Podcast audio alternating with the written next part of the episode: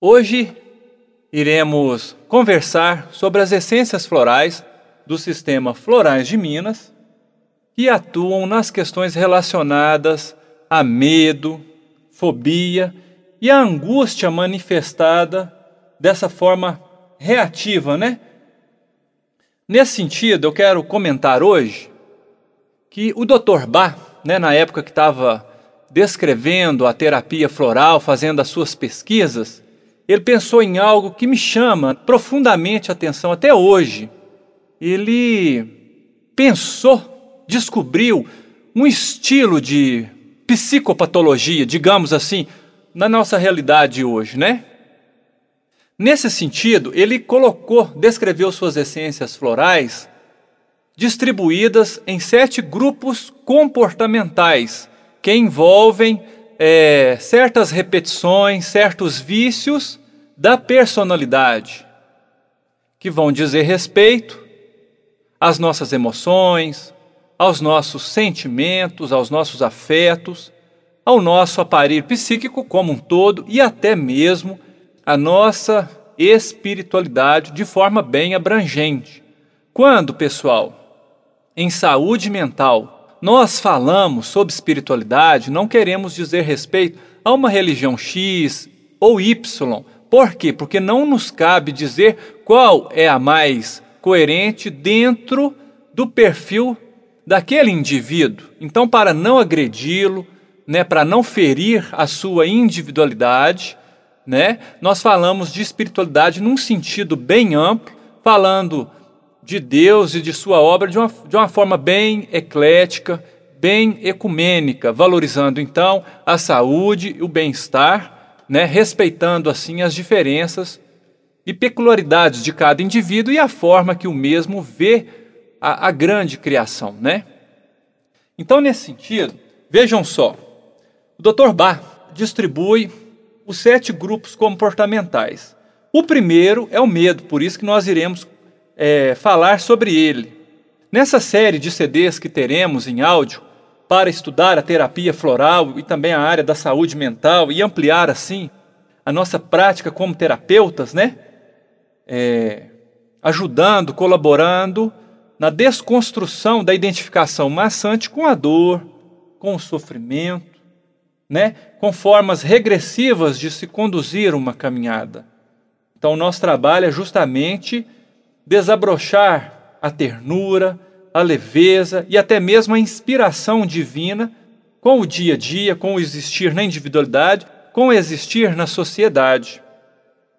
Então, vamos falar sobre o grupo do medo. O que, que quer dizer o medo? Vamos conversar sobre ele de maneira geral e ampla, né? Claro.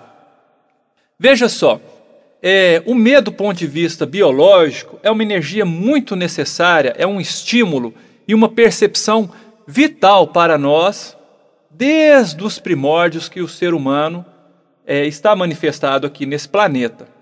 Veja só, se você primeiro atravessa a rua e depois olha se veio o carro, possivelmente você, você tem a probabilidade de sofrer um acidente de trânsito muito rápido. Um acidente de trânsito envolvendo uma motocicleta ou um carro. Por quê? Porque primeiro você deslocou seu corpo para a rua, depois você foi ver se vinha alguma coisa em sua direção. Vocês me desculpem, mas já foi.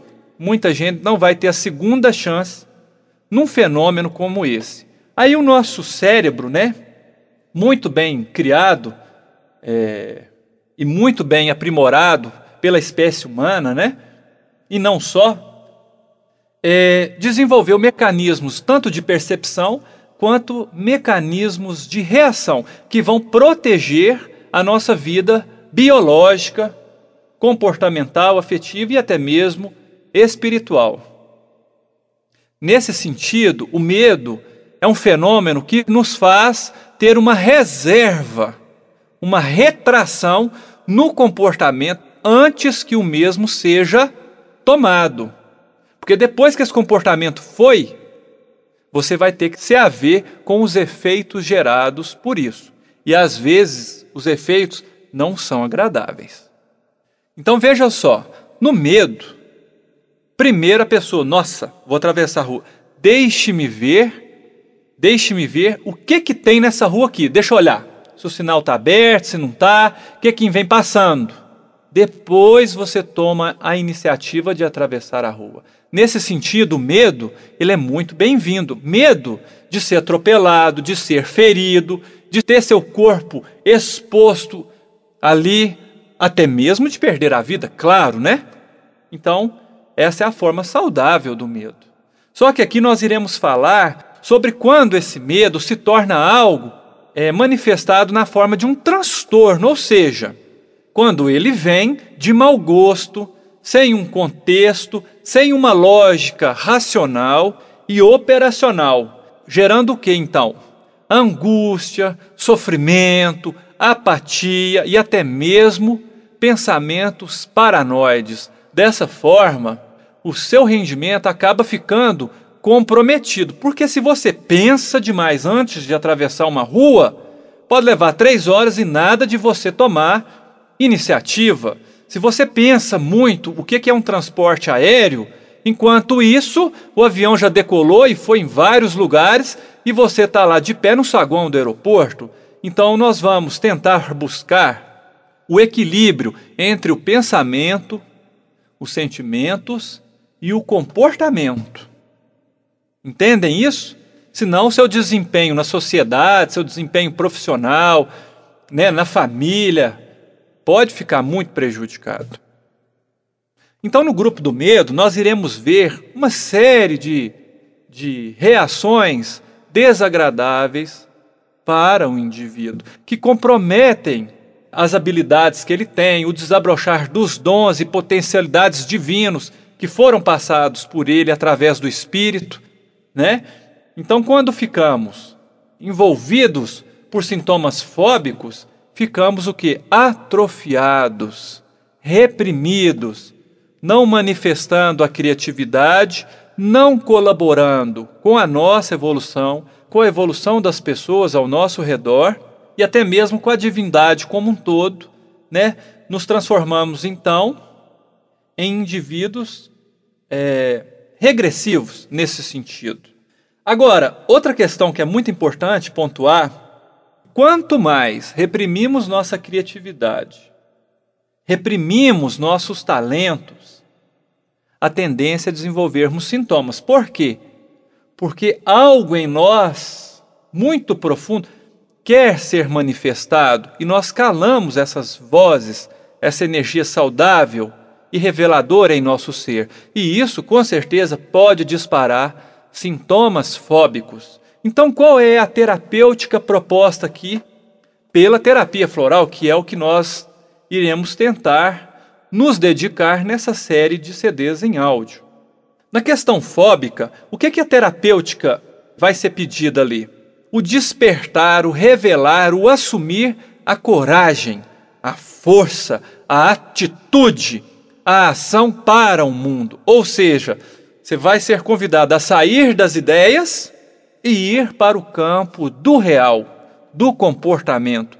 E uma coisa que eu costumo dizer muito no consultório, pessoal, por exemplo, pensar em dirigir um carro dá muito mais trabalho do que dirigir o carro propriamente dito.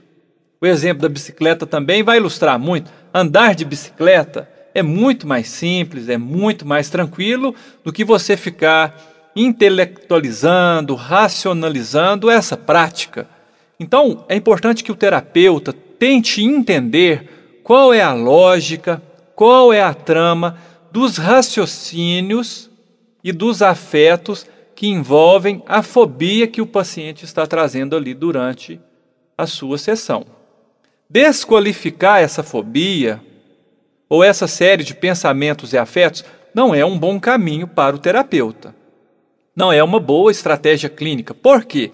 Porque todas as pessoas ao, ao redor, a sociedade comum, né? enfim, é, leigos na área da saúde, por exemplo, vão usar a metodologia de desqualificar o que a pessoa está descrevendo. Por exemplo, quem usa transporte aéreo tranquilamente, quando a pessoa fala assim, eu morro de medo de andar de avião, Eu já falei com o paciente, eu também morro de medo. Ô paciente, mas você anda, usa avião direto e reto? Eu falo, pois é, lá no avião, não sei se você sabe, é muito apertadinho. Não é um lugar para você ficar andando. Normalmente eu sento lá dentro e fico quietinho, ouvindo uma boa música ou lendo um bom livro.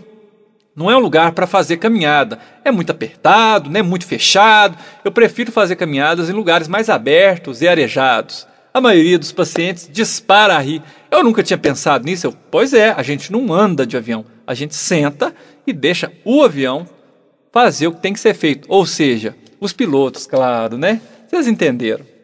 Bom, então o terapeuta vai focar o encorajamento, né, o comportamento e ajudar com que o paciente vá experimentando desconstruir com os seus próprios meios as fantasias e cadeias de raciocínio fóbicas que o estão levando a sofrer de ansiedade, síndrome do pânico, insônia e outros desconfortos mais provocados pelo medo patológico, ou seja, desequilibrado.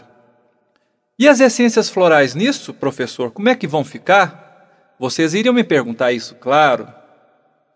As essências florais, vejam só, elas têm o potencial de desabrochar em nós recursos e estratégias que estão adormecidos pelo não uso nosso, justamente.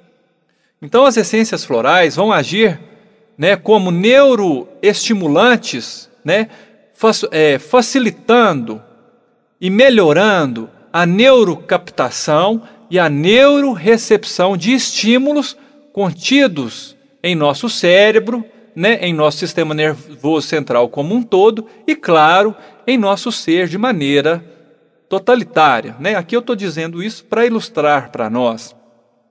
Então, os vegetais trazem em si é, grandes princípios terapêuticos, recursos esses que podem ser usados por nós de várias formas. Então, a terapia floral, o que, que ela vai fazer? Ela vai retirar os insumos terapêuticos contidos exclusivos nas flores das plantas. Por que isso? Porque elas contêm um potencial criativo enorme produzido pelo indivíduo vegetal. Então, elas têm informações químicas capazes de fortalecer e ampliar as nossas estratégias afetivas, emocionais, espirituais, comportamentais, como um todo. Enfim, então agora iremos ver uma série de essências florais do sistema Florais de Minas que vão atuar terapeuticamente em processos voltados à afobia e à angústia manifestada dessa forma. Vamos lá então, pessoal.